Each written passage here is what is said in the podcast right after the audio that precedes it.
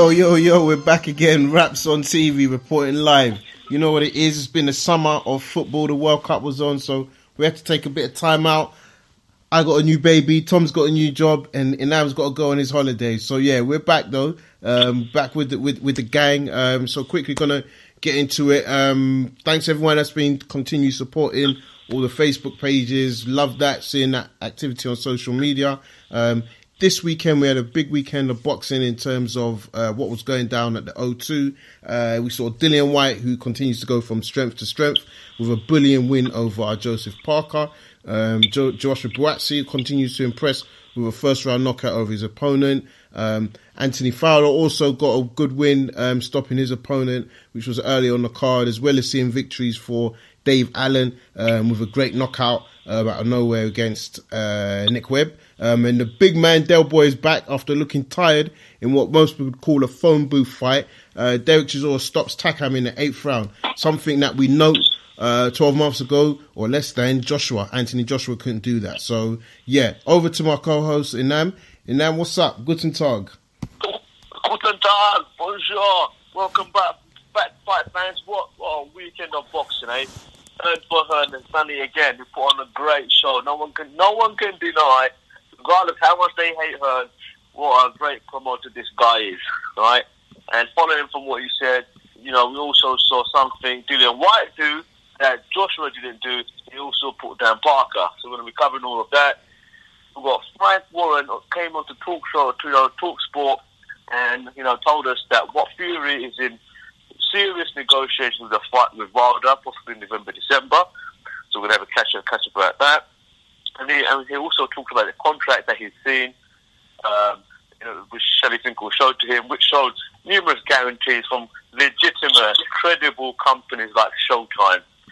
So join the conversation on 01506 243 403 if you're in the UK. And if you're over in the States, you do 818-794-7004. You might be asked to use the PIN, which is 1194. Today we're also brought, joined by another Wraps on TV member, Thomas Lyons. Good weekend, Tom. Yeah, good weekend, and um, and uh, thanks again for having me on the uh, the podcast this week.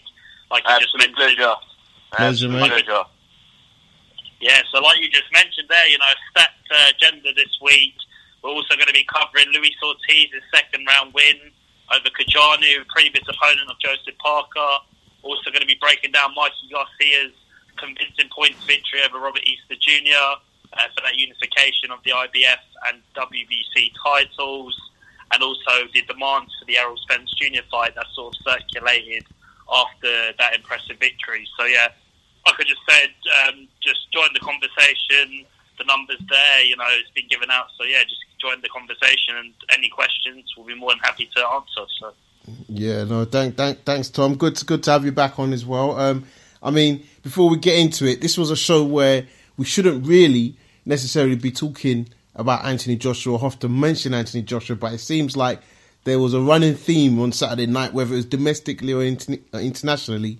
Um, Joshua's name was brought up. Um, but the key one was two former oppo- opponents um, down in the London O2 Arena. Uh, Dillian Whyte, a guy that Joshua beat in 2015, uh, taking on Joseph Parker, who recently relinquished his belts to Anthony Joshua in a unification fight which took place early, earlier this year. Um, guys, you saw the fight. Um, what did you think? How did you assess each fighter? So just to follow on from the point you just made, where Joshua wasn't really involved this weekend, I want to draw that theme into this fight. You know, one thing that made Joshua such an explosive character and such a big, massive fan favorite was his fighting style, Mhm. where he was knocking out fans, right? And it was ultimately the massive promotion behind his Klitschko fight, and ultimately what happened in that fight that made him such a megastar, right? Mhm. But what we've seen subsequently is his performance have changed completely. It really didn't stop Takam, right? The way he stopped Takam is how Chisora stopped Takam. That was a stoppage, right? That Yeah. did not happen in the Joshua fight, right? And likewise, with the Parker fight, it was just a ball fest. You know, don't know what was going on in that fight. We all know about the referee story. Don't go back into it. So what we're expecting now with this fight, including Parker and Joseph Parker, it was a brilliant fight. I have to say. You know, Parker was too, you know, two safe in my opinion. Should have done a lot more in the earlier rounds. I think the size advantage that uh, Whyte had probably played a large part of it. And I think he probably left uh, Parker exhausted because to keep one guy that's one stone heavier off on you, the amount of energy you're going to have to exert to keep him off, it will drain you, right? So, you know, you can see he started off, Park started off really well, really fast jabs, in and out movement. He was clearly the quicker of the two. Uh, Tim far more technically better of the two fighters as well. And I think over the course of the fight, Dillian Whyte just wore, wore him down, and it was out of sheer exhaustion. I think part of it was exhaustion, where he got caught with a flash knockdown and he went down. Because prior to that, he got caught quite a few times by Whyte, quite clean, and he sort of like just shook through it, you know. Mm-hmm. And likewise, you know, he came on strong, strong towards the end of the fight, and Whyte was exhausted by this point as well. Ultimate soldier. I mean, he went down as well. You know, he went down heavy. I thought the referee gave him a lot of time. You know, he gave him more than 10 seconds. If you look into counting again, it was almost like 15, 16 seconds. Because he gets up, he's holding him by, you know, by the top of his uh, shorts for another four or five seconds, then he lets the fight go on. So Parker lost, you know, a good, good, good few seconds there, you know, which he could have used for, for, for a stoppage. But overall, fantastic fight, you know, and one that I think, you know, if you speak to a lot of fans, especially the casuals, if they saw that, they're going to be on the Dillian Whyte bandwagon, right? Because this is exactly what happened with Joshua. And what's that? What's happening with this? And I think we'll carry on with the feud negotiation with Wilder later on, right? You have something like the Fury Wilder fight happen, and off the back of two explosive fights in the weekend, I think it will impact Joshua's fan base. That's my personal opinion. Over to you, Tom. Yeah, just picking up from that, I think um, Parker was, you know, in the last fight very negative against Joshua. Probably thought that he could coast through the opening uh, few rounds, and I thought it was a similar situation with this fight. A lot of the time, Dillian Whyte's opponents they kind of get into the ring and they're thinking he's not going to start quick, you know. But Dillian Whyte, uh, you know, give credit where credit's due. He's able to go through the gears when it does, you know, get tough down those championship rounds and down the stretch. He's very, you know, he's able to wear opponents down. Obviously, Parker's much more uh, game, mobile, and is able to evade a lot more shots than what Lucas Browne was able to. But I think it was just too little, too late for uh, Joseph Parker to have any sort of um, you know assertion on the fight and really kind of nick rounds because it. I mean with boxing skills you're able to you know nick the rounds here and there when they are close. But I think just on purely on work rate, Dillian Whyte was able to sort of manhandle Parker, and that's what got him the victory in the end. Yeah, I mean, I think, think about Froch, when, what, what, do you think about Froch and Bellew's scoring? Uh, before we, go we're going to ask Froch, uh, Conchi's up in the fight as well, but Tom, what was what do you mm. think of the way Sky were assessing the fight and, and the scoring by Froch and? I mean, do you think he was biased? Yeah, I thought it was. I was looking at the uh, the Froch scorecards in between rounds. I think it got to the eighth round, and I was seeing something like seven one to Whyte, and I was just thinking, like, you know, at least if it was you know, six two, maybe five three, and they did give him, you know, Whyte the majority of the rounds, then you could probably put a case to say, you know, he was nicking them. But I, I felt personally the rounds were much closer. I just thought yeah. that if you are going to score the rounds to Whyte, it was going to be purely on work rate, being able to oh. sort of rustle and tussle up on the inside and outwork Parker in those areas where he's a bit more, you know, not as strong as what they're about to be. And what about you, Coach? How did you assess the fight? Yeah, so I mean, it's it's, it's difficult for me. I think uh, that you guys kind of said most of it. I think my disappointment disappointment really was around Parker. Um, I've not been a huge fan of him.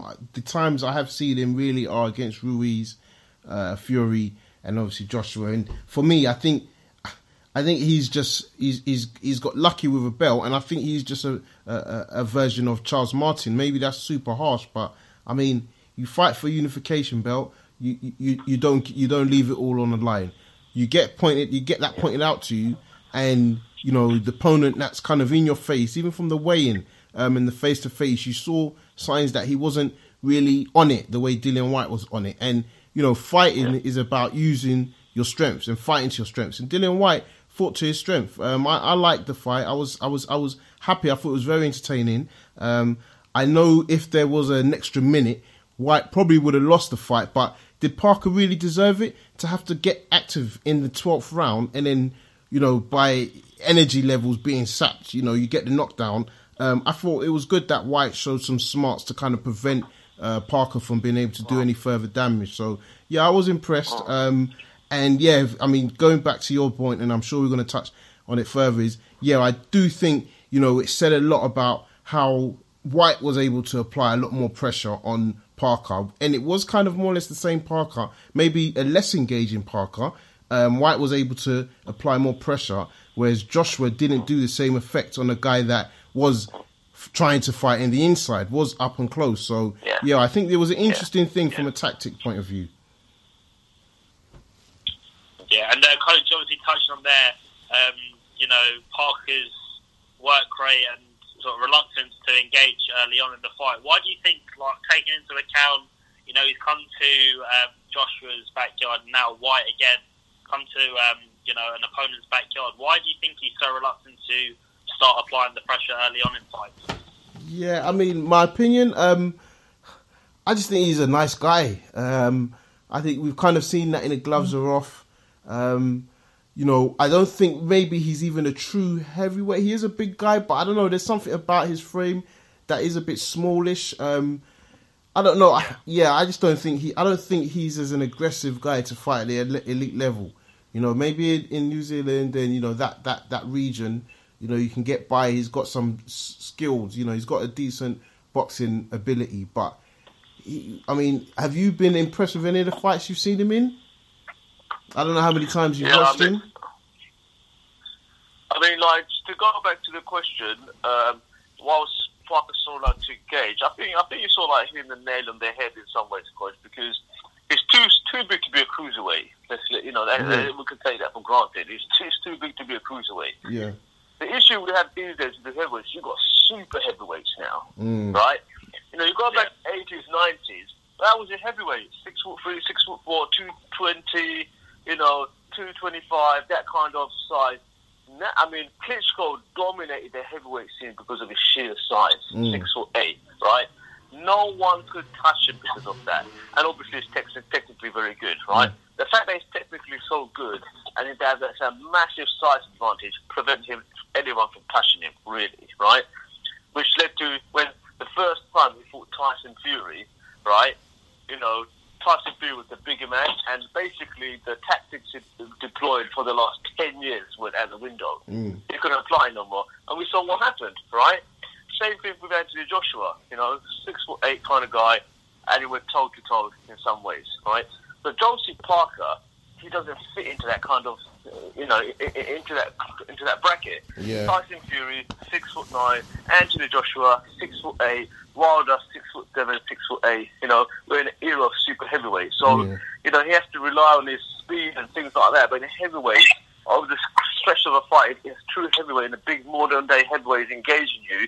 You know, that's it. You know, someone like Jarrell Miller will probably do the same thing to him. You know, this guy comes in at 300 pounds. Mm. So I think that's one, one aspect of it. I think, you know, he's reluctant to engage. I think initially he did, but I think he just realised he's going to have real no true impact uh, until it's later down the stretch, Yeah. you know. And, you know, the, someone who's coming oh, a stone heavier, it's like I was saying, you know, to keep that guy off him, like, you're going to have to keep on throwing heavy, heavy bombs trying to try and discourage this guy. And it just wasn't, it just wasn't working. Every time you find those heavy bombs, they're exerting a lot of energy, right? Mm. And the final thing I think it is, you know, I think you know he's probably lost a bit of hunger, you know, because money Yeah. is such a thing in life, Yeah. right? He's, he's made eight nine million quid, I reckon, from uh, from the Joshua fight. If you just do that quick calculation, and we heard Joshua got about 15, 16 mil, right? We know he roughly got thirty five percent. So if you work it backwards, it works out to be about eight nine mil, right? So that's a nice bit of change, you know, for someone who's not had that kind of money. It's a lot of money suddenly, right? Yeah. And off this fight, would have got some. So I think, you know, you know, he got to the pinnacle of the sport. You know, he fought in a massive setting in Cardiff, right? Got eight, nine million quid. Is anything really going to truly replicate that in his career again? Very unlikely, right? Yeah. You know, when you get to that those kind of heights, you're always going to look for something bigger to get that buzz going. You know, so I think he's probably lost his hunger as well, and I think that came across in that fight. You know, you're right. You know, the the gloves were off. He just seemed poor answers. Mm. You know, just getting bullied by Dillian Whyte in that. You know, at the at the weigh-in, right? You know, Dillian Whyte was literally in his face, and he's just moving his face away, like you know, like Whyte face smells or something. Like, man, you can't be doing this. Yeah. And, he, and during the fight itself as well, you know, he's just too soft. Like, what are you doing, mate? Yeah. You know what I mean? Show some aggression. So, the, so some aggression, exactly. You know, backing off too quick. That, that's Do you think it was a lot? Do you think it was a lot of nervous energy uh, used in the uh, the build up and that sort of that might have uh, detriment to his uh, to his performance, or do you just think it was that you know hunger that he just possibly didn't have, knowing that Yeah. a lot was on the line in this fight? I think so. I mean, don't get me wrong. There, there, there, there was a lot on the line because the winner of this, is only one place they can go after that, right? Okay. Really, any to be eh, to, to go any higher in that fight than those two, it's got to be su- you know it's got to be Wilder or Joshua, right? Especially after that performance, right? There is really you know no one no one else, which sort of like leads on to the next question: Who should Whyte fight next? Quite over to you. Um, or Tom, do you want to? I'll let Tom answer that. Okay, Tom, do you want to answer that, mate?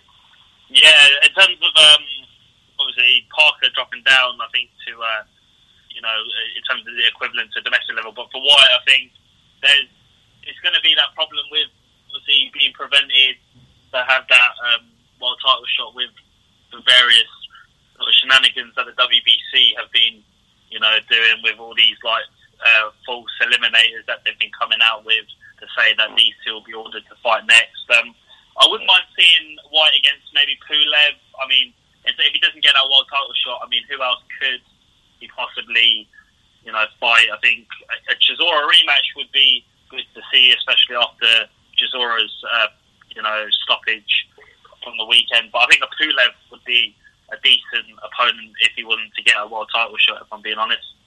Uh, Pulev, Pulev's got, uh, uh, he's been ordered to, uh, him and Pulev have been ordered to face each other and they've gone to purse bids.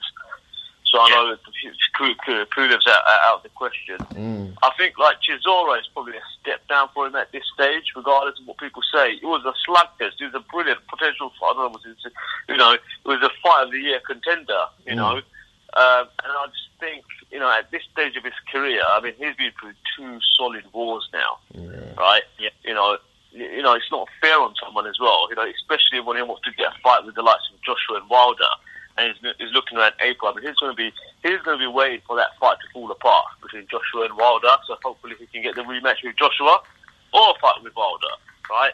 For him to go into a fight of that magnitude, just before that he's in another war, right? It's going to drain the guy. It just affects his opportunities for the next one, I think.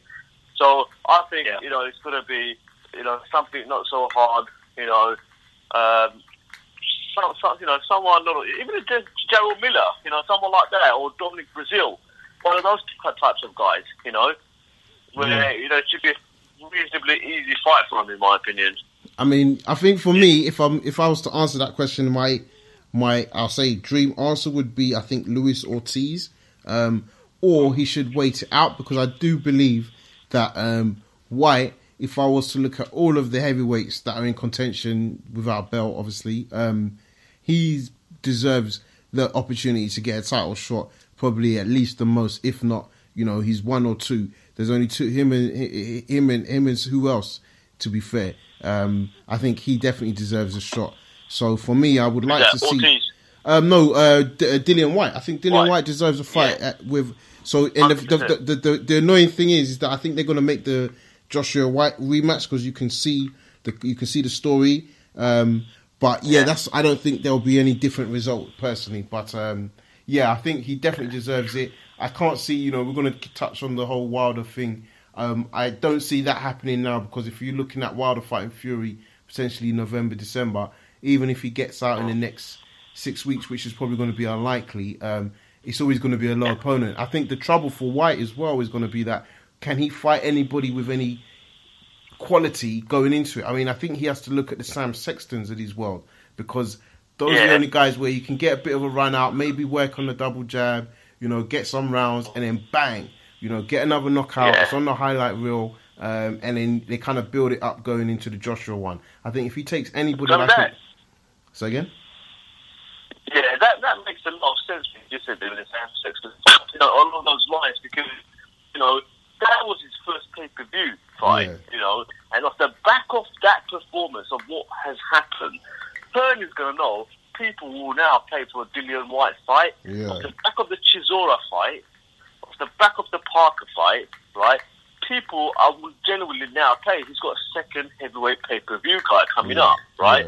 And if he does another highlight real knockout of someone, Hearn can just sell it out to the mass casuals again, and he's going to have like a second Joshua. It might be not that big, but you can imagine, right? You can imagine the pay-per-view sales on a Joshua Whyte rematch if they like promote on the back of that Chisoras like this, right? The historical beef between the two, Exactly. the Parker fight, they relate it back to, you know, the common opponents, right? And and they're going to sell it as Whyte is now far better fighter than he was.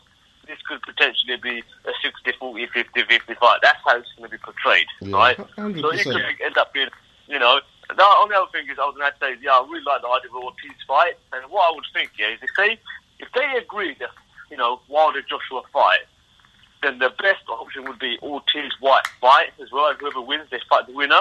You know, Yeah. Um, Yeah. no. right? So follow, following on from that, guys, we had another amazing performance.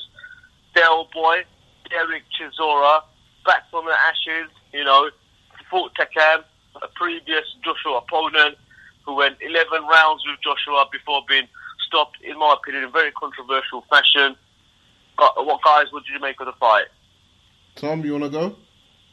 Yeah, I think um, it's what it's this type of performance that Chisora was probably hiding for a long time. I mean, he's like the weather when it comes to turning up on the night. I think having, I mean, I saw a footage today of him sparring um, Bryant Jennings and just the ferociousness of their spar. Could see that he was bang up for the fight, and yeah, to make that sort of statement, it's definitely catapulted his position um, in the division. I wouldn't get too overhyped about the performance because I mean, up until the the knockout, Takam was in cruise control. If I'm being honest, and I mean, arguably, Dr. Charles could have easier pulled Chisora out, and having taken you know that much punishment, it can take a lot out of the fighter, and to suggest that maybe he could move up again in level.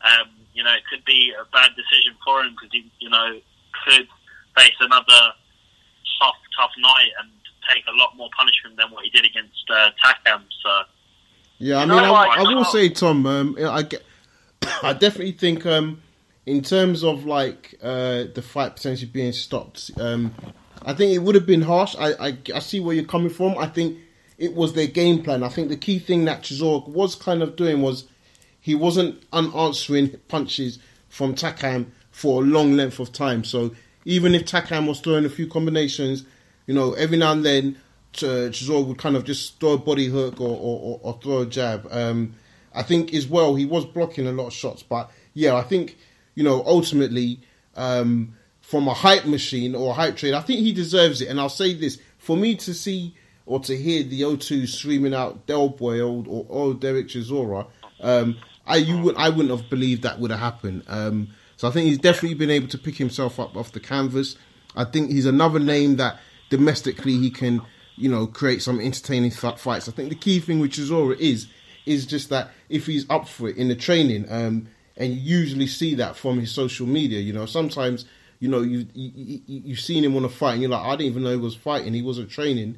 Um, and then other times you know he's in the fight because he's constantly showing work. So um, yeah, I think he, he, he definitely deserved that win. Um, I mean, for me, Yeah. I do want to, unfortunately, talk about, and I know we'll get into it. I do really want to talk about the fact that Takam had two months to prepare for this fight and couldn't stop Chisora. Um, so what does that say about his quality? Um, before we even talk about the fact Chisora stopped him, I mean, where do we rate Takam as an opponent? Is he a quote unquote bum? I wouldn't say that. I mean, he's definitely up there with, as a world class fighter. You know, Mhm. I mean, you saw the way he started the fight. You know, he was pounding Chisora, right? He had him against the ropes for a few of the rounds. At some point, I was thinking, is Chisora doing a rope a dope? I don't know if that was the plan to wear the guy out. You know, Mm. but there was times, you know, in the first round, I thought, damn, he's going to get stopped. Even in the first round, I mean, Takam was onto him like a bolt of lightning. But the fight started, he's on him, he had him against the ropes, and that happened for you know long periods of the fight. And I think I think what's happened is during that fight, Takam is clearly gassed. So it's like what you were saying with that part of the tactics. You know, everyone's getting pounded, he's not doing anything. I just had this thing of like rope a in my mind. I'm thinking, could that be the case? Is that what they're trying to do? Mm. But he was taking a lot of punishment, right? You know, for Takam to have been stopped, I think, man, like people like Joshua couldn't stop this guy. He is definitely world class. Right? There's no question of that, um, in my opinion. You know, he's not there up there with the the top elite level fighters, but he's just below that level. You know, I mean, I don't think he is, but yeah, okay. but yeah, but no So, worries. No, but, but I don't think he's a bum either. I'll, I'll be, I mean, to be fair, I don't think he's world class. Um, but I definitely don't think he's a bum. I think it's just more about how we measure this as an opponent when we like to use CVs as a reason why people shouldn't fight each other. How does Chiz- Takam's CV look now? Getting knocked out by Chisora. Yeah. Yeah. Um, but yeah, I mean, from now, I mean, my question was, who could Chisora fight now? So I mean, I mean, I think like you know, off the back of that performance, you know, he's definitely been shot up into you know, everything's sort of led by social media these days, right? Mm. And and pu- publicity and how much popularity someone has got. You hit the nail on the head, right? When have we ever heard anybody shout out Del Boy? When the whole arena shouting his name out, That's right. right? Now, what you've got to bear in mind, right? He's now a very, very marketable product. Mm, The Dillian Whyte fight, and a lot of people thought he won. I thought he won that Dillian Whyte fight. yeah, most Right. people did. Then he's got, you know, then he had this knockout real performance, right? So it's a bit, it's a bit unfair to almost say like, you know, he's he's come out of the ashes like a phoenix that's risen again. It's constant because you know that was a good fight he had against uh, Dillian, uh, against Dillian Whyte, you know. So I think he deserves a solid fight now. You know, it's just a question of who does he fight. Mm, I would love to see him fight. I would love, you know, an Ortiz fight would be a good fight, I reckon. yeah. You know, if he fights Ortiz, it's probably going to be taken out, right? But imagine he beats Ortiz. Mm, Like, just imagine that. That fight in the UK would sell, yeah. right? Yeah. You know, you, you know, if they had something like a Dillian Whyte fight, main card with Derek Chisora, with Lou Tools as an undercard, that, in my opinion, would be a pay-per-view fight. Yeah, no, I, I, Yeah, I, I I agree. agree. Yeah, I mean, Tom, what, what, what would you say? Who, who who else? What names would you throw into the mixer? Yeah, I mean, like it's hard to um, say whether you know he's going to take a fight just beyond domestic level, or is he going to wait around to see if he can get that final eliminator for a world title? But I think yeah, Nam perfectly sums it up there with Ortiz. I mean, it's a sellable fight. Chisora's made a massive statement there, you know, knocking out someone that Joshua took 11 rounds before stopping and in controversial uh, fashion. So, I mean, it just it's just sort of shaking up the division, you know, massively now because it's kind of where do you put Chisora in terms of a lot of miles on the clock? Um, is he, is, has he got it in him to you know have three or four fights, meaningful fights, and fights that can take a lot out of him, and that potentially he could have a lot of uh, damage sustained to him. But I mean, yeah, just I mean, an Ortiz fight, um, the Joe Joyce fight potentially after a few more fights Joe Joyce has. Um, yeah, I mean, a Miller fight even could be a massive uh, promotion. That's a good, actually. That's a very good shout. To be fair, that's actually, Why not see he him for late season? uh, for me. I think Jerome, no, afford J- that Jerome Miller. Sorry, I think Chisora Jerome Miller. Sorry. I, I, Yeah, that sounds like a great, great fight, actually. It'd be, it'd be another slugfest, in my opinion. Yeah, I think it'll be good. But then it raises uh, Miller's name because now Chisora is obviously a name. Um, so yeah, if they can d- build it up like what you're saying, whenever Dillian Whyte fights, make Chisora be on the undercard. So it's just you know you know two guys are coming to fight. Uh, Miller would definitely be interested in that. Um, yeah, I think it also if Dillian Whyte wants to become a pay per view sort of like uh, regular, I think that's what he needs. He needs undercards which are going to afford knockouts because you know as you were saying about the event and the Hearn and leading up to it, you know a lot of people were like, oh, I'm not paying twenty pound for this. Who are these people on undercard? Blah blah blah. And I said, listen, I'm paying for it, and I'm paying for it for the Del Boy, uh, for the Chisora Takam fight, and the Whyte Parker because I think that's what I was paying for. Yeah. So- And um, a lot of people afterwards were like, yeah, yeah, yeah, it was worth it. That was worth it. So I think Yeah. they've definitely, you know, in terms of like a result, return on investment, I think a lot of people will be pleased with the fact they paid Yeah. that uh, on the night. So yeah, moving on, guys. Um, this week, I think what is it? Yesterday, um, we all kind of got uh, uh, uh, uh, audio sent to, to to many of us early in the morning uh, with Warren's interview on Talksport, um, and in that interview in Talksport, he says that Fury and Wilder is a talk is a fight that he's having talks with, and they are in negotiations potentially to look at a two fight deal similar to the Ward Kovalev. Um, guys, what do you think about this matchup? Don Tom, for you, mate. Yeah, um, I mean, in terms of a matchup, you know, I mean, everyone wants to see Fury back at uh, world level, but you have to be realistic. He's fighting TNS on the 18th of August, and then you're giving yourself what three, four, four months to prepare for a Wilder fight, potentially the end of November, early December.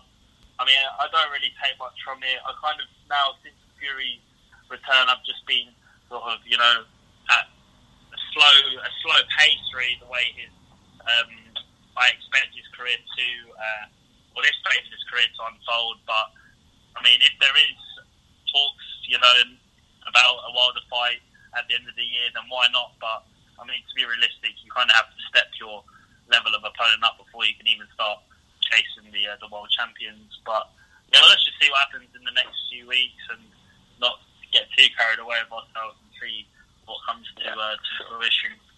Sure. Yeah, I mean, my opinion is slightly different from that. You know, to make a statement like we are in talks with the Wilder camp, right? Well, you've got to bear in mind people are very critical of Fury now, especially after the Seferi fight. Number one. Number Yeah. two, every few weeks he's out with another video dropping Joshua's name, dropping Wilder's name, saying something negative, get controversy, get publicity, right? Initially it was like, brilliant, Fury video. It goes up. You get lots of comments, blah, blah, blah. Now people are bored with it.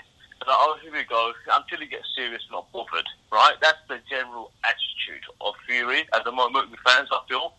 Now, hmm. you can't draw someone like Fury's name into so sorry Wilder and his camp's name into social media like this, and say you're in negotiations, and Warren goes onto a nationwide radio show like Talksport and talk about Fury fighting Wilder unless they're serious. Because if they're not serious and they're making these things right, and they don't put it up, they're going to lose so much credibility, right? Let's let's just state that as a fact, right? You've got fans now talking about it. So how can you get fans talking about this and then not be serious? And the fans, you're only going to breed disappointment in your own team. So the moment you say, "No, it's not happening," people are like, oh, "For fuck's sake!" That's the exact reaction that's going to happen, and you will see that build up massively throughout social media. The second thing as well, you know, they've done a massive move here, right? You know, it's a great, great, great chess move, right? They've brought up on the fact that there's two camps to the whole Joshua Wilder situation. A lot of people are saying, look, Hearn is manipulating, he's lying, he's just protecting Joshua, right? You've had two fights now where Joshua hasn't really truly performed, and you've had two fights, you know, with two previous opponents, and they've just rammed each other. You know, his profile's going to start dipping. It's going to dip. The moment they say Fury's going to fight Wilder, the attention is going to move straight away to Fury. Mm. It's going to move to Fury, right? Now, you, you cannot tell me that Warren, being an experienced promoter himself, right, would not have picked up on that to say that this is a golden opportunity for us to take away the limelight, Mm. you know. And look how they've done it. They've done it after this fight, right? So the shine is off Joshua at the moment, right? You know, they brought in Wilder's name. Wilder's probably thinking the same thing. He's probably pissed, right? Him and his team are probably just pissed off, right? With the way they've been lied to and manipulated. Let's get that fact straight. There's no denying what's happened here. But hmm. everyone, anyone that believes anything to the contrary is deluded, right? Straight up, yeah? You're going to say it, you know. The one very simple argument that proves that's the case is, where have you ever heard of a fight of that magnitude? Where, one party is not given a percentage of the fight? Hmm. Unheard of, right? You know that's just a deal breaker there and then, right? So Wilder's team are probably livid, and as soon as they've heard the Fury's camp, you know what? It, it's a game changer because if Wilder wins, right, suddenly his fan base will explode. Because here comes the conqueror of the man who beat the man, right? And Wilder himself has made a statement. I want to be the man who beat the man who beat the man, right? So if he yeah. beats Fury, he is really the true legitimate heavyweight, right? He is the real legitimate heavyweight champion. So here's the thing, and I'm I got to caveat that though, and you know me, um, I've been calling for this fight for, for, for, for a while now. Um, I think the real issue with that fight is, and this is where I'm in two minds. I'm like, I want to, the fight to happen. I believe, uh, you know, Warren is a serious negotiator in terms of wanting to make deals happen. I think, I think, I was going to say Gypsy King, but I think Fury's crazy enough and ambitious enough in, that confidence that he probably would try to take Deontay Wilder on by December. Um, my thing is, if Wilder wins, realistically, will he get the credit he deserves? Because I personally feel um, Fury that fought Klitschko will beat Wilder.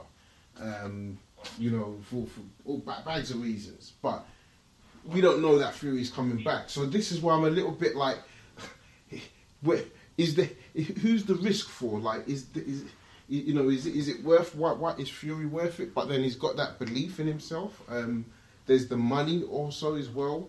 Um, you know, we've got to look at what kind of deal they're potentially looking at the table because as much as people will say Joshua is a star, Fury has become a star off of Joshua's name, even though he beat the guy, beat the man to beat the man. When I say that, I mean, if Wilder wins, as you said, he will become known. Everyone will say, wow, he beat Fury. He might get criticised, but you have to respect him. Um, and it's a name on his CV. Um, but, the, but the prize for that, uh, uh, coach, the prize of that is Mm. When it comes back to the negotiating table with Joshua, the cards have changed, mate. Yeah. They're going to be coming back to the table, beating the man who beat the man, the mm. Real heavyweight champion. Yeah. Right? Would have got massive exposure to the UK market, right? So he gives him an incredible position now to negotiate, right? Yeah. And bottom line is, at that point, Hearn and Joshua can't do fuck all about it right? Because the moment you say, with all due respect, guys, this is the true heavyweight champion.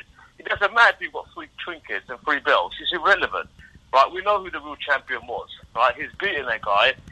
You need to then have serious discussions. You've got to forget this 15 million pound fixed fee. That's just that's just a deal breaker and deliberate ploy to fuck the fight up. Yeah. So that's why it's a massive gamble for Wilder. Because if he pulls you off, he's in that position, mm. right? And the other thing as well, let's not forget, right? even with Fury, it's going to be a big fight. He's going to make a lot of money, mm. right? Even in the UK with BT Sport, right, with pay per view, he will get a lot of money, right? It's the next best thing to a Joshua fight right now, and if he wins, he comes out very, very, very strong in yeah. a negotiating point of view. Yeah, and and and and and the other thing as well, just to quickly add is, yeah, I, I guess the bottom line is it's it is it's what you're saying there. It's it's it's it's a, it's a credible CV. It's name. It's money. So yeah, it's the probably the be- not it's not the best option, but it kind of is because he stopped. Or we'll get into the Ortiz, but really Fury's probably the the best other option because Whyte is going to be unrealistic given that he's just for Parker. I don't think anybody would be convinced to see Parker fight.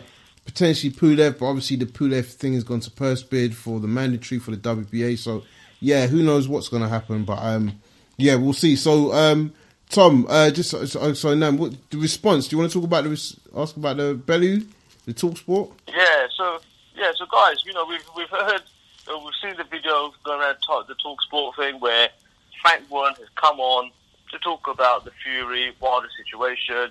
Tony Bellew was on the show as well, and his usual very condescending. I love mm. Matchroom. I love Sky. I'm Matchroom Sky kind of attitude a very condescending manner, talking down to Frank Warren, saying he doesn't believe him, etc. Again, it's that same thing. Who do you believe, right? So, oh, guys, over to you. Do you believe Warren was lying about the contract? Conch. Um, I mean, Tom, do you want to go there? I, I, I've been grabbing on, so you, you want to answer that one, and I'll go after you, mate. yeah, no. To be fair, coach, like, I mean, you said that you know Warren is very uh, serious negotiation. I have to say, to be honest, with Bellew belittling Warren like that. You know, I think he just should stick to letting the promoters do. You know, that's a lot. It's, it is frustrating from sort of. I know, like obviously we work within the, the boxing media, but we're not given obviously the insight that these uh, people are given with all these negotiations and the logistics of contracts and stuff. But from like a fan's perspective, I think you know just let the promoters do their job. And I think with all this interference with fighters demanding this, saying that oh well he's not your promoter, so you have no entitlement to a contract or any sort of insight into um, how negotiations were carried out between AJ and yeah, Wilder. I think it's very frustrating. And uh, yeah, I mean, I, I think Warren. I think Warren's uh, serious about you know a fight with um, with Wilder. I think if you're reaching out to the American market and you know you're saying, well, I mean, is is Wilder going to get the credit he deserves for beating Fury, coming back with two, you know, very very poor uh, sort of opponents. So obviously, we don't know how the uh, the PF, Pianeta fight's going to go down. But yeah, to say, you know, that it's it's perfect for Wilder to fight Fury, having had that two and a half year layoff, and then come back with opponents like he's faced. I mean, it's going to give them an incentive to be like, you know, let's get Fury now, and then that Joshua fight has to materialise. There's no reason as to why it shouldn't. So. Yeah, no, no, no, definitely agree with you on that. Um, I think it was interesting to see Bellew's sort of quick to defend, and you know, we know we know Bellew's kind of that guy. There's no way he's gonna kind of not give his opinion. Um, but I do think you know you're talking about a guy who boxes and a guy that promotes, understands the business, and has no real reason to lie. I know everyone's gonna say the whole Hearn matchroom, blah blah. blah I mean Warren matchroom, but I think we've got to kind of stop that now, especially because we're talking about um, uh, Andrade fighting Billy Joe Saunders, which we haven't obviously we missed that. Yeah. Um, but you know that goes, show, goes to show that like business deals can be done. Um, so my point is, why would Warren go on a national station and and make a lie? And furthermore, Espinoza's backed that up. So I don't think he's lying. I think if we probably trawled through the videos, we would see that Hearn has himself said that he received the contract. I think we know they received some type of contract or or or, or, or sheet or term term sheets. Um, so yeah, so I think for me that that, that makes it interesting. Um, in, and when I say interesting, just in terms of the whole Bellew and Fury thing, because obviously Bellew and yeah. Fury have got a bit of needle.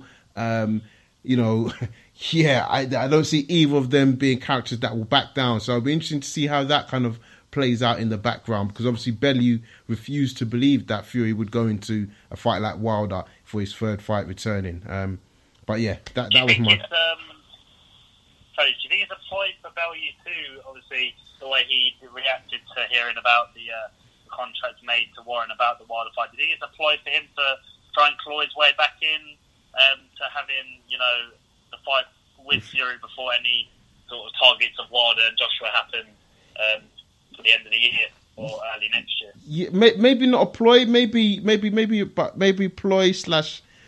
I like Belly, but he, maybe like bitterness, maybe I don't know. And the reason I say that is because, you know, we all wouldn't. I think it's fair to say that Bellew would only beat Fury with the layoff, i.e., he he can't fight the Fury that beat Klitschko. I don't believe he has a chance. Um, and yeah, but I mean, the other, point you've got to bear in mind here is uh, he's very, very close to getting to Usyk fight now. You know, he's doing a lot of you know, interviews on that. You know, he put uh, he done an interview about the Usyk fight, saying, "Look, you know, if I fight Usyk, he's going to be his last fight." Yeah. You know, he said, you know, he made that comment. You know, he said, "Look, I fight, you know, I spar with the guy in amateurs. It's just another level, and if I win, it's likely I'm going to take a, a lot of beating in this fight, but I'm going to win. I mm. don't know how, but I'm going to win." You know, like he always says. so I don't think he wants to fight Fury anymore. Mm. I think it's more like, like linked to number one bitterness, mm. and I think I think Bellew is, is positioning himself definitely after his career is over in boxing to have some kind of role in matchroom and definitely with Sky. I mean, you can see that from years ago. He's always ran Hearn. Mm. He's always just treating her like some kind of God's gift. You know, you, you can see that. You know, it's just sort of cringy at some point. So I don't think he can't be employed to fight Fury uh, because I did think that at one stage, right? But then when you see the Usyk discussions and the interviews, you know that's getting quite serious. It could be that he wants to have this Fury thing in the background of some kind of negotiation with Usyk, like, well, if you don't find me, I'm fighting Fury. And by this yeah. happening, they're just throws it out the window, right? You know, that option they would have had going into discussion is gone, right? So, uh, so going back to the contract situation we're on, I mean, I agree with Coach completely on this. We know there was a contract because they've spoken about it. Barry Hearn has spoken about the contract, right? You know, you know, the offer, the offer was there. They never accepted that offer, right? They never outright rejected. They just never accepted the offer. Hmm. So yeah, the contract was there, you know. And every, I mean, why, why would Warren lie? Warren has Warren has seen it. He's saying number one, but for him to then name drop Showtime and say Showtime have guaranteed it, you've got to understand the legal implications of making comments like that, right? And Warren knows all about litigation because he's litigated and sued a number of people over the years. There is no way someone that savvy, legally speaking, right, would name drop Showtime on a fifty million pound guarantee if it was not true. Mm. You know, so that's that's just my view on it. You know, Yeah. Uh, Yeah. Um, yeah, so I guess, guys, just to our, our last one on this is um, so um, obviously we know what we what's been negotiated. Which fight would you prefer to watch though? Wilder versus Fury or Wilder versus Joshua? I think Wilder versus Joshua at the moment. Yeah, yeah, it's got to be it's got to be Wilder versus Joshua still. Yeah. You know, that that is the fight. yeah, You know, if- we always say, you know, Fury's still coming back from a layoff. We don't know how it's going to go. You know, he is a technical genius. We didn't see anything in the Seferi fight because he probably just wasn't bothered at all. mm. But Yeah. that's not that's not to say he still hasn't got his abilities. You know, the only thing that would really be affecting him at this stage is things like timing. You know, a bit of ring rust. Is he back to complete fight fitness and match fitness? You know, what you got to bear in mind, so he's so clever, Fury in the ring, right? He basically knows, right? So long as he moves, Wilder cannot touch him. yeah, Because Wilder is a stationary target, Mm. right? To be able to load up and hit someone, right, you've got to be doing it while they're stationary, right? Because if you're moving and they're moving, you can't load up and hit someone hard. yeah. You know exactly. what I mean? That's not. Do that, his- it's just, it- No, I agree, know, bro. so- I, I agree. I think yeah. We, I mean, we know that the Fury's light-footed. You know that that that alone and his switch hitting will confuse Wilder, and that's why I say if it's the Klitschko of old, then he's got a chance because obviously Klitschko really only landed one solid blow on on Fury, um, and we could argue with Wilder that's all it could potentially take. Um, for me, um, I agree with you. I think it definitely has to be Joshua. I think you're talking about guys at their prime. Um, as much as I think it will be good, you know, with the politics of Wilder versus Fury, um, I think the fight we need to see is Wilder is, is Wilder Joshua, Joshua Wilder. Um, I think anything else is cool, but it's not really what we want to see. Um, yeah. So uh, moving on subjects, uh, in them. yes, guys. So we saw return of Ortiz this weekend. Ortiz, who is a honorary member of the Wraps on TV Facebook group, and we name drop him all the time. Um, he fought Why not? Cardano, who was a he's an ex opponent of Joshua uh, Joshua Joseph Parker. Um, so is he back? Is he back, or is he just fought a pretty bad opponent, guys? Yeah, I think pretty bad opponent. I mean, Kaja- Cojanu isn't someone really you can you can label any more than a sparring partner, really. If I'm being, you know, brutally honest. So get like in preparation to be the Parker fight he had uh, last summer.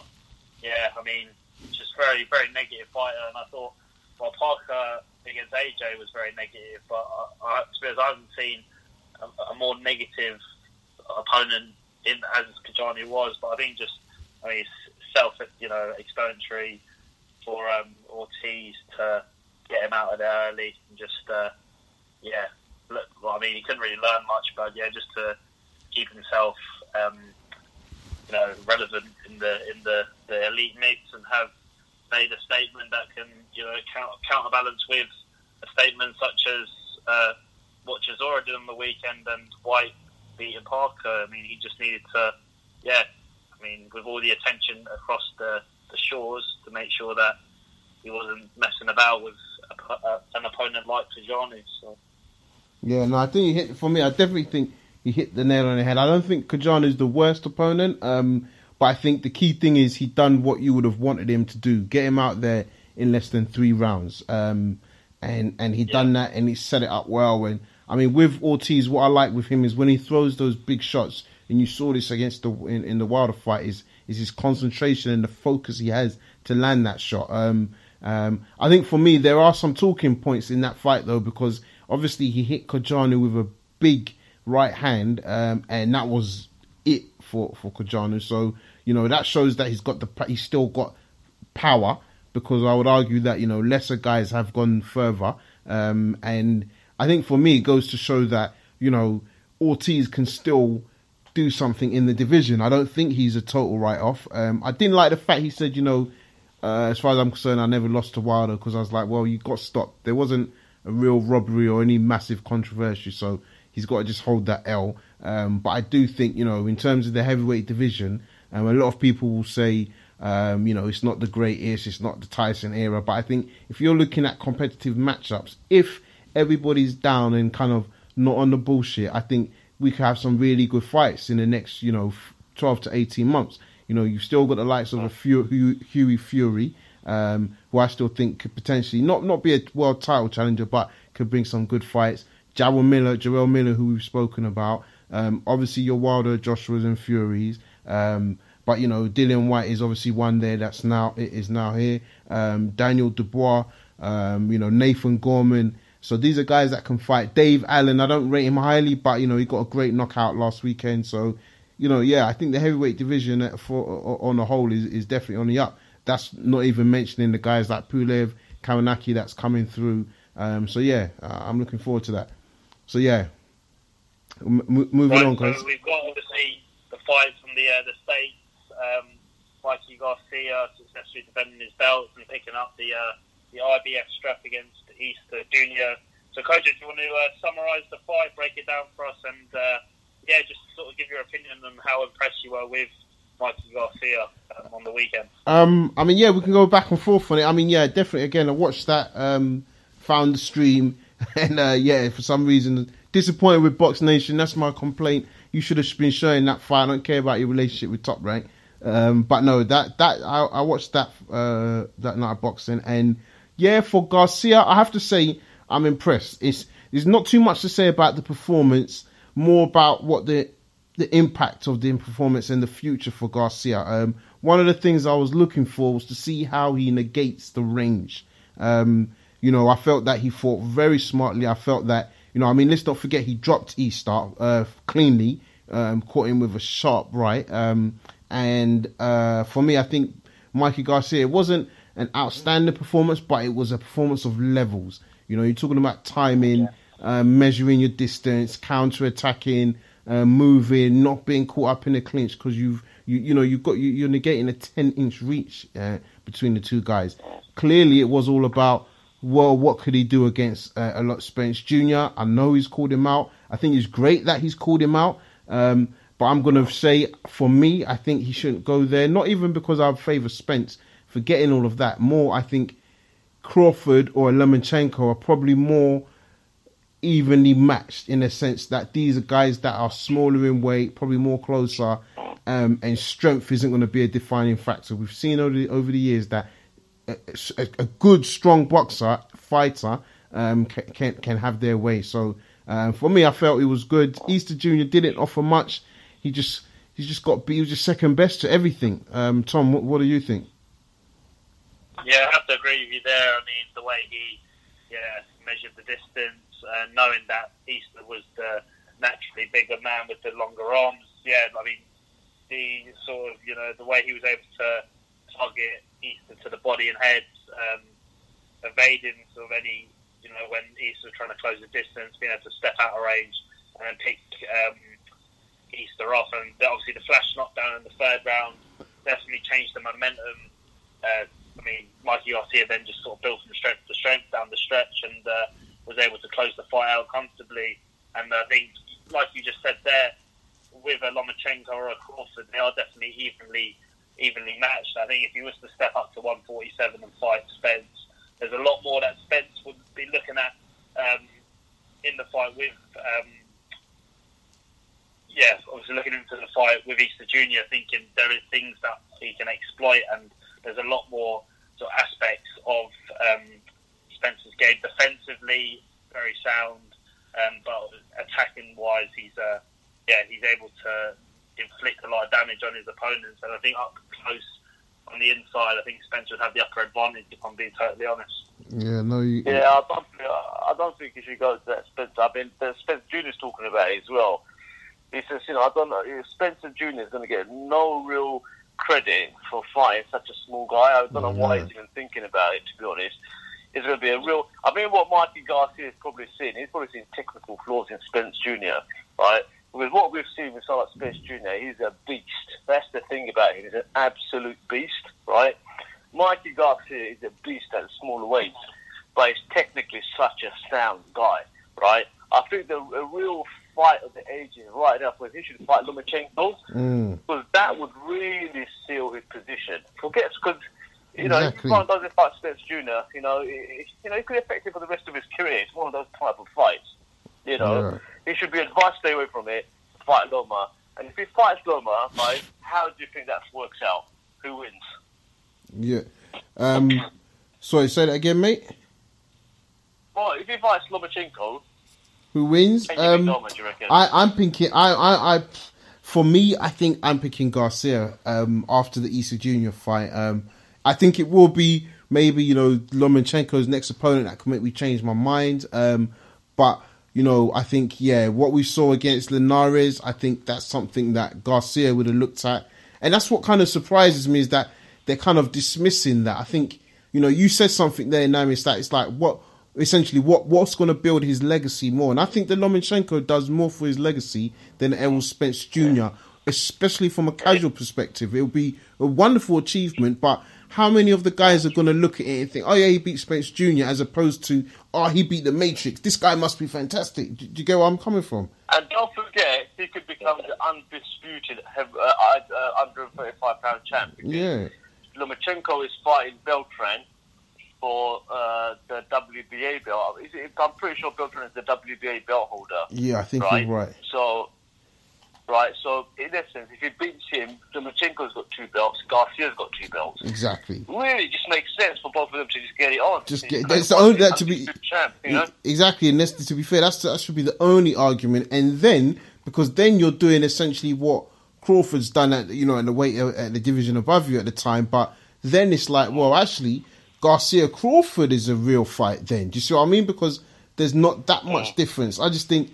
Yeah, I think it's good. Um, I think it's good for Spence Jr. as well because they're calling his name. He's getting irritated. I don't know if you guys saw um, him and uh, Crawford had a bit of Twitter beef, and to be fair, Crawford's Yeah. not scared. Even the way he said it, he's Nah. like, "Man, I'm not." He's like, "You'll see, I'll, uh, Yeah. you'll see." So I'm like, "Okay, I like, Well, that's that's good to see." it. Crawford was like, you all need to realise I own the street. Yeah. I all of it. Yeah. Yeah. This box is all mine. Yeah. And everyone just piped up, make a comment. And I've been like, look, man, Crawford is about that life. We know that. Yeah, he's not out to play. I think he beats Spence Jr. To be honest, you know, I I, think he beats him. Yeah, I'm know, not I so just sure. think it's just technically just superior kind of guy. You know, See, I think, Spence. and I will say, I mean, you were saying it earlier. For me, Spence Jr. is technically up there. I mean, don't forget, he's Olympic. He, he, he, he, he, he's, he's fought at the Olympics. Um, I, want to say what medal he took. I want to say he got gold, didn't he? Um, Nah, I don't think he got gold. he didn't get gold. No, no, no. Did he even get? Yeah, no, because like there was that guy Nick Hernandez, I think, I can't remember his name. Right, in the last Olympics, he was the first Olympia American Olympian to get a go- to get a medal in a long time. Okay, okay, Right. yeah. So um, so yeah, so for me, I think Errol Spence is up there technically, um, and I think he'll we'll, we'll, we'll see that. Um, again, I think it's the size that will let Crawford down, but Crawford is a fucking fighter and he's hungry. So yeah, um, for me, um, I think it's going to make 147 a very very interesting division. So yeah, looking forward to seeing what happens next. Um, so Tom, you want to talk about the Luke Campbell news that we Yeah, no, heard? I was just going to raise the point there before I move on to Yep. the uh, two um, bits of news that this week about Luke Campbell joining McGuigan and obviously Joe, Joe Joyce's trial period with Abel Sanchez. I just wanted to uh, touch on the uh, the welterweight division you just said there. You know, um, it's heating up very nicely. Who do you guys um, see uh, winning the Garcia Porter fight? Obviously, we had the first press conference yesterday. Garcia reckons that he's an all-round better fighter than Porter. You know that Porter's said that he's always had that underdog mentality, mentality and that could possibly play a factor in the fight. Um, yeah, who do you see winning that fight? I think Porter wins that fight. I think you know. I think he's got too much. He's too much of a dog for Garcia. I think to be able to keep him off. And think is that uh, Porter's been after Garcia for a long, long, long time. He made that crazy kind of WWF kind of video with a cowboy hat. Do you remember a long Yeah. time ago? And I just don't think Garcia's got the strength. He's probably got the strength. I don't know if he's got the ability, right? You know, to keep Porter. And Porter's got a serious chin as well, right? You know, I just Yeah. don't think he can keep Porter off. I mean, Porter's just non-stop. He's Mm. just a relentless kind of guy. So for know, me, I, I'm I'm slightly the reverse in them. I think, I mean, in terms of, I probably would pick Porter. I think I might, I'll, I'll, I'll, I'll pick closer to the time, but at the moment, I'll probably say Porter. I think actually, I think Garcia's probably got the boxing ability, but it's the strength where I feel that he's going to be lacking. Considering that you know Porter was originally sort of like in that middleweight kind of zone, and you know he's quite stocky. Um, he's high pressure type of fighter. You know, always going to be up in up, up on your chest, trying to fight on the inside. Um, I think that's what Garcia may struggle to deal with. Um, but it's Garcia's got a horrible hook as well. He's got a powerful hook. That's what I'm saying. You know, yes, You know, when it comes, you know, Porter's going to be coming in. You know, if he gets his timing right, bang. I'm just not saying like Porter doesn't go down, yeah. That's But this is it. Right? This is it. You know, Yeah, so and that's what I mean. So it's like no matter how much you keep punching him, similar to what we saw with a little bit with Parker's, are you going to be able to stop him coming at you? And I, and that's what I don't know. Um, I think it's a really good matchup to be fair, especially because we're looking at a WBC King after that. Um, yeah, Tom, what do you think? Who are you picking?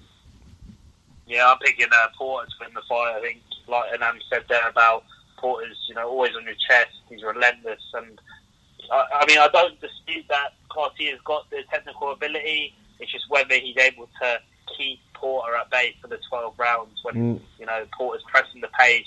Even if Porter thought he was winning the fight, he'd still be on top of you for the 12 rounds, and that's what separates him in terms of physicality with the other welterweights out there. And he's always going to give you a hard night's work. So, I mean, purely on work rate, I think uh, Porter wins. Mm. Um, but I wouldn't be surprised if it went the other way if Garcia showed an extra sort of le- level or two to his game, which could possibly uh, see him over the line. So it's, it's Let's- interesting, intriguing matchups. Uh, wait let's not forget. Let's not forget Shawn Porter is an ex guest of the show as well. So we're going to big him up just for that. You know, Mhm. Big up, big up, big up. big up. so yeah, Tom, you're gonna you wanna Yeah. quickly catch on on on the news or? Yeah.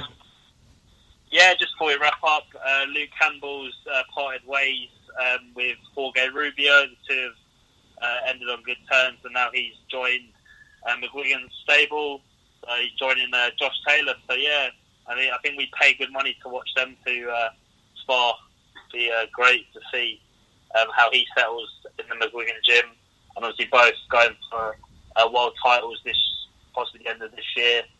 Taylor in the World Boxing Super Series, and uh, Luke Campbell has his own sights on you know, getting back to the top. So it's interesting to see how the two will uh, work together. You guys have any thoughts on uh, how do you think the, uh, the pairing will? Uh, how do you think McGuigan will help uh, Campbell in terms of getting into that world title again? Uh, I think he's probably just moved back because he just wants to be closer to home. I think that's that's probably why he's joined McGuigan. That's that's the impression I get. I mean, you know, Luke Campbell is an all-round brilliant fighter. You know, Jorge Ru- Rubio is you know is an elite level boxer trainer as well. You know that Isaac Chamberlain's just going to join his camp as well. I think Yeah. it's you know I think it's more he wants to be back in England rather than make any kind of technical changes. Mm. You know, nothing's come across in the interview where he suggested anything like that. Anyway, we're running out of time, guys, so I'm going to quickly go over to Joy Joy Jose, um, who was out in uh, Big Bear, California. Uh, we saw on, on Facebook, on Facebook, his uh, manager Sam Jones of S Jam Boxing putting up a lot of posts that they're out there. I was thinking, what are they doing out there? They're doing a lot of stuff with Triple G and all this kind of stuff. And They're playing basketball with him, and then it got announced yesterday that you know Abel Sanchez has agreed to now start training Joy Joyce, Joy jo- Joe Joyce, which is which is great news. You know, so he's gone from one elite trainer, Ismael Salas, who's now based over in Dubai. I don't know what he's doing out there, but he started a new venture apparently, training Arabs to get the first Arab world champion. Maybe something to do with the World Boxing Super Series going over to Jeddah. We should have we should have talked about that as one as well, guys. We forgot forgot to cover that. much for the violin. Yeah. Yeah, Um, so that's that. All right. Uh, so guys, let's let's let's wrap up now. You know, we've got thanks again to all, you know, all the callers, which we didn't have today, though. But everyone that's listening, we can see we've got a lot of people listening again. Appreciate all the support. Big up all the guys on Facebook, social, and all our social media page pages. Don't forget to download via iTunes and Android podcast. And listen to the show on our YouTube account and also via Blog Talk Radio. Definitely, Over definitely. Thank you very much, guys. Over and out. Have a good week. See you later, guys. Yeah, right. He's taken